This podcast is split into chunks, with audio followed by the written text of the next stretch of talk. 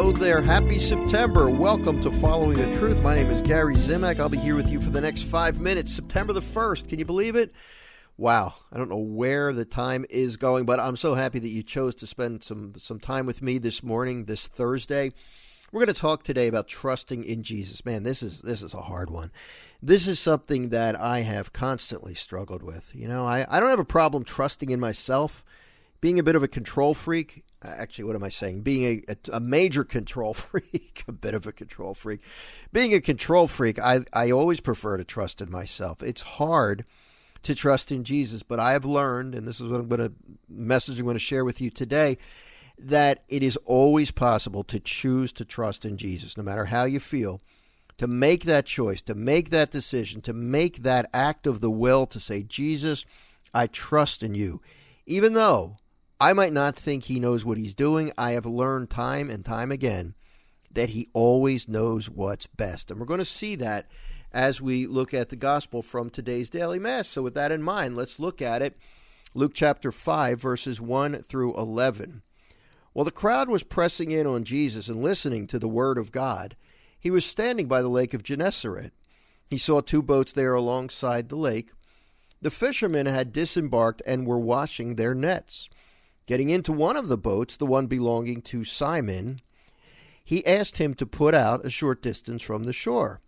Then he sat down and he taught the crowds from the boat. After he had finished speaking, he said to Simon, Put out into the deep water and lower your nets for a catch.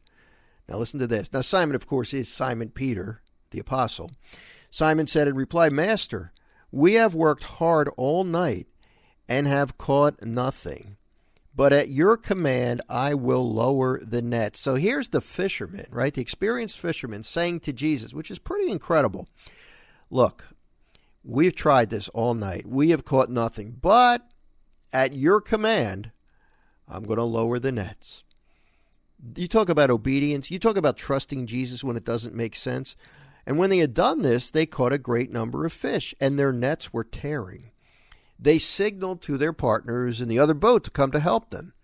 They came and filled both boats so that the boats were in danger of sinking. When Simon Peter saw this, he fell at the knees of Jesus and said, Depart from me, Lord, for I am a sinful man. For astonishment at the catch of fish they had made seized him and all those who were with him, and likewise James and John, the sons of Zebedee, who were partners of Simon. Jesus said to Simon, Do not be afraid. From now on, you will be catching men. When they brought their boats to the shore, they left everything and followed him. Now, just to follow up a little bit on yesterday's program, when we talked about asking for a physical healing, sometimes these miracles, like this miraculous catch of fish, they're necessary for us in order to to boost our faith and to help us to believe more in the power of Jesus. And and the Lord's going to know. He's going to know when you need to see a big time miracle in your life to boost your faith. You're not always going to see them because if you saw miracles all, all the time, they wouldn't be extraordinary. They would be ordinary. But miracles are supposed to be extraordinary. Peter, when he reacted, initially it's pretty obvious looking at the reaction of Peter after Jesus came through and they caught all these fish. Peter felt bad for not trusting him. And I think we often fit into that same category. We recognize when we don't trust the Lord. But here's the thing what Peter did and what each of one of us can do, and, and you know, I'm I'm very this very much speaks to me as a, as a person, as a control freak. No matter how we feel, no matter how we feel that what Jesus is asking us to do is unrealistic or unreasonable, we can choose to trust him.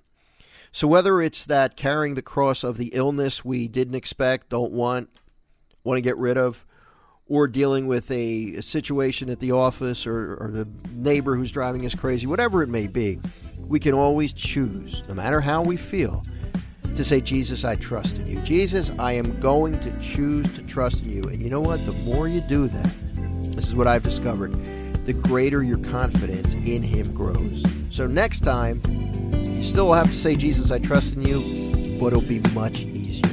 All right, give that a try. God bless you. We'll talk to you next time.